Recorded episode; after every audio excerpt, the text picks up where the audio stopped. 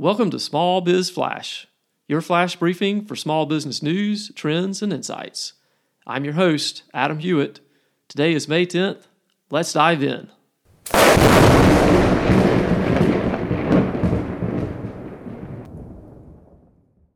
Even though the job market is red hot, small businesses aren't feeling the love.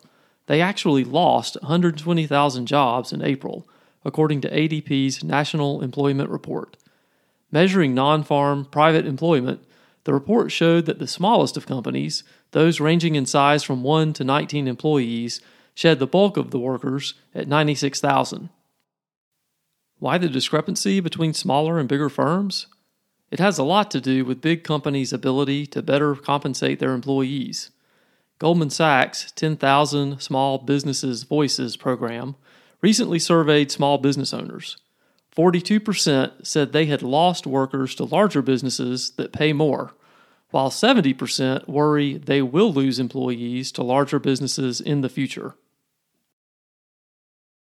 The U.S. Chamber of Commerce is calling for Congress to adopt what it calls the Small Business Bill of Rights, a set of five free enterprise principles that emphasize what small business owners need from government to grow and thrive. The Bill of Rights includes the right to be protected against frivolous lawsuits and to be free from onerous regulations. The Chamber notes that approximately 47% of private sector employees in the U.S. work for small businesses. Facebook parent Meta and Adobe have teamed up to offer free training on creative and marketing skills for small businesses. The initiative, called Express Your Brand, also includes free tools and will feature a forum where small business owners can connect with one another. Monthly classes begin on May 17th.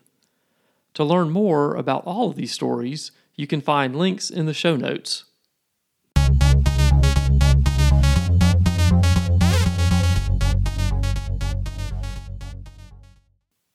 Small business owners, in this tough job market, you want to do everything you can to keep your employees happy. So put Mai Thai premium coffee in the break room and show your employees you appreciate them. I can personally vouch that this coffee is top notch. Listeners of this podcast, enter the promo code FLASH at checkout for a 10% discount. Go to their website today, maithaicoffee.com. That's M A I T H A I coffee.com. Last week, I noted that we're beginning to see signs that persistent inflation is impacting consumer confidence and spending behavior. Mixing concerns about a recession somewhere down the road, and it's enough to give a small business owner or manager heartburn. But there are strategies that can help you grow customer loyalty and ultimately sales, regardless of economic headwinds. So let's discuss two ideas today from the book Evergreen by Noah Fleming. How well do you know your customers? So perhaps you have some statistics in mind when I mention that question, like your average customer is female, 40 years old, and has an annual income of $60,000. But this is just a rough generalization, and it doesn't give you much insight. Instead, you need to create customer segments or personas using demographic and behavioral data. You'll need to ask your customers for some of this information, perhaps enticing them with special offers. But the data that you collect will be worth it, enabling you to better serve your customers over the long haul. Okay, another idea is to build a sense of community around your product or service. The trend of constructing community has been growing for years as companies have realized that it encourages customers to refer their family and friends. Fostering community will also help you gain deeper understanding into customers' needs.